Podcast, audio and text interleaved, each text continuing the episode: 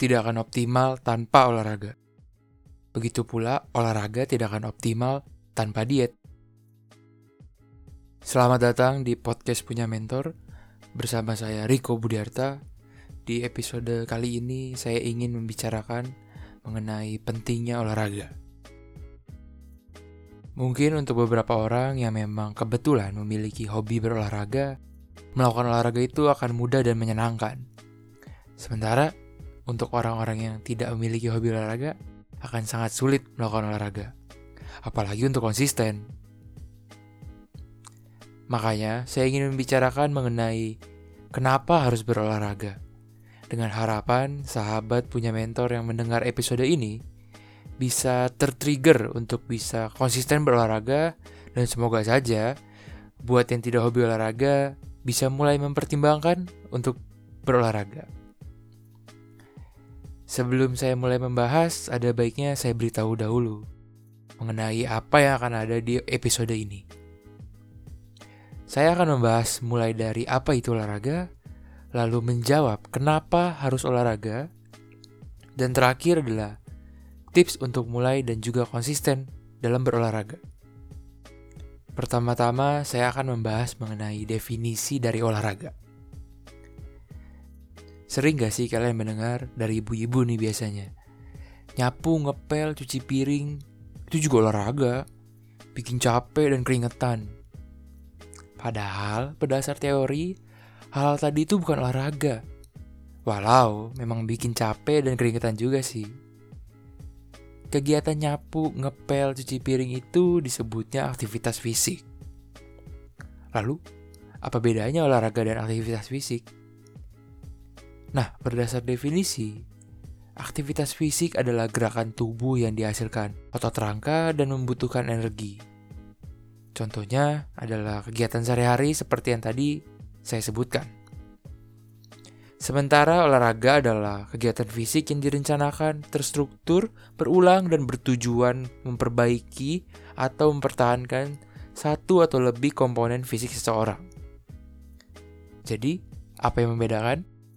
Yang membuat berbeda adalah suatu kegiatan dapat kita sebut sebagai olahraga bila direncanakan, terstruktur, berulang, dan bertujuan. Misalnya, kita ingin lari pagi keliling komplek. Nah, itu namanya olahraga. Karena memenuhi empat unsur tadi. Sedangkan kalau kita lari karena dikejar anjing galak, itu tidak dapat disebut olahraga. Selain itu, saya juga ingin menginformasikan kepada kalian, ternyata olahraga itu ada klasifikasinya loh. Ternyata ada empat kelompok kelas dalam olahraga. Yang pertama yaitu olahraga ringan. Contohnya adalah memanah, golf, dan sejenisnya. Yang tidak menuntut pergerakan yang terlalu memberatkan otot, seperti itu. Selanjutnya naik sedikit ada olahraga sedang. Contohnya adalah bulu tangkis, basket, atletik, dan sebagainya. Nah, pada kelas olahraga sedang ini didominasi olahraga-olahraga permainan yang tidak secara terus-menerus menuntut kita untuk bekerja terus gitu kan. Next, selanjutnya ada olahraga berat. Contohnya adalah renang, balap sepeda, gulat, dan lain sebagainya.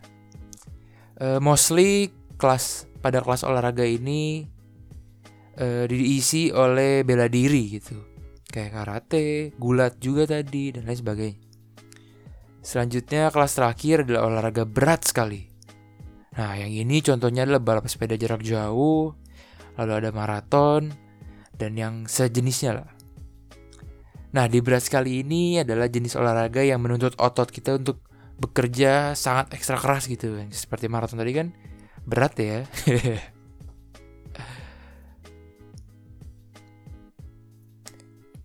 Setelah kita mengetahui apa itu olahraga, baik dari bedanya dengan aktivitas fisik serta kelas-kelasnya, saya akan membahas mengenai kenapa kita harus olahraga. Ada tiga alasan utama menurut saya pentingnya olahraga.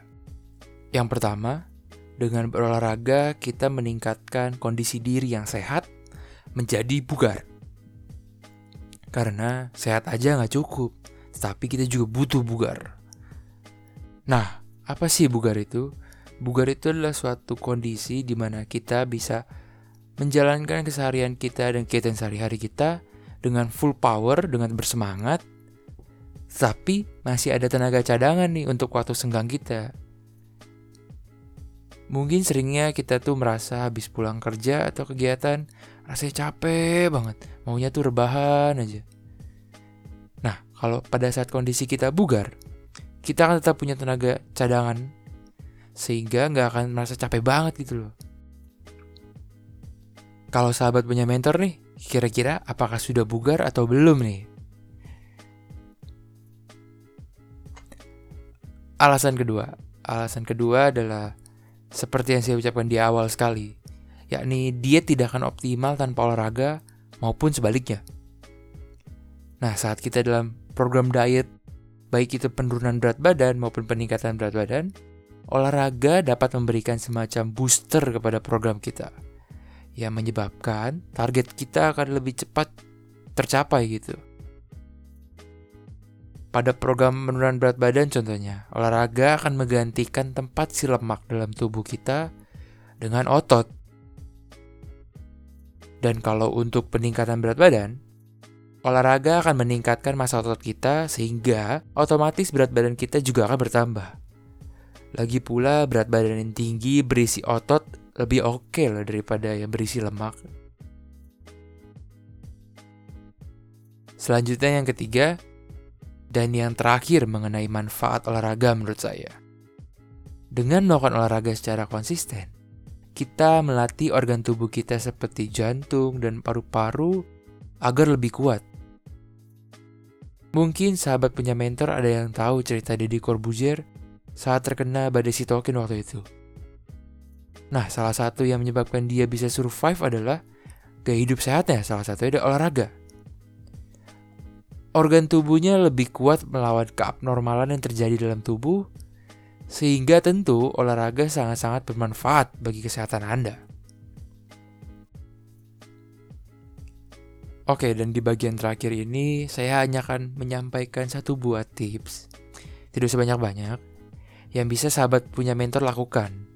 Dan tentu tips ini adalah apa yang saya lakukan untuk menjadi konsisten berolahraga maupun pada saat dulu saya memulai berolahraga. Dan tipsnya adalah lakukan saja. Ya, lakukan saja dahulu olahraga itu Walaupun itu akan terasa berat, terasa malas dalam tubuh kita, terasa melelahkan, tapi lakukan saja dulu. Jangan melakukannya hanya sekali atau beberapa kali.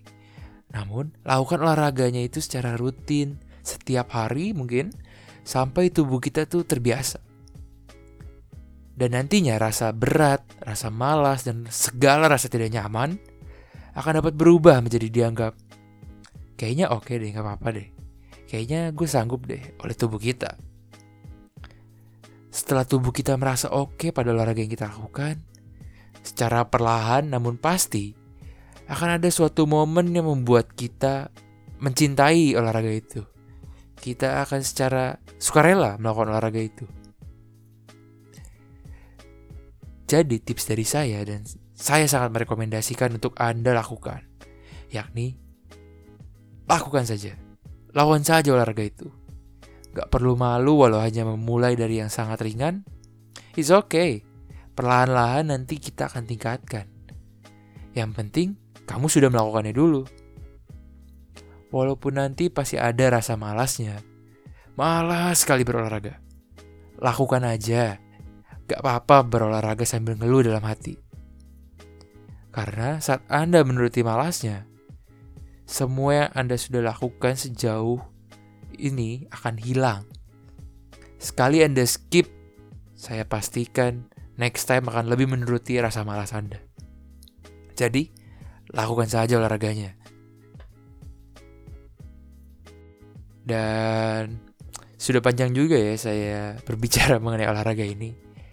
Dapat saya simpulkan kalau tidak selamanya yang berkeringat dan bikin capek termasuk olahraga. Serta dengan berolahraga memiliki banyak sekali benefit bagi tubuh Anda. Salah satunya agar upgrade dari sehat menjadi bugar. Dan terakhir, tips dari saya yang semoga bisa Anda tanamkan dalam pikiran Anda dalam memulai berolahraga adalah lakukan saja dahulu. Walaupun itu terasa berat, tapi lakukan saja dahulu. Ya, sekian podcast punya mentor episode ke-11 ini. Dan ada sedikit pengumuman nih, mungkin menyedihkan ya, dari saya. Episode ini adalah episode terakhir dari podcast punya mentor di season 1. Tapi semoga nanti saya akan kembali dengan konsep yang lebih matang dan lebih nyaman serta menyenangkan untuk didengar. Saya sangat berterima kasih untuk yang sudah merelakan waktunya mendengar podcast punya mentor. Kalau memang ini dirasa bermanfaat, Anda bisa share kepada teman-teman Anda. Dan ya, semoga kita bisa bertemu di season kedua dengan konsep yang lebih baik. Sekian, bye bye.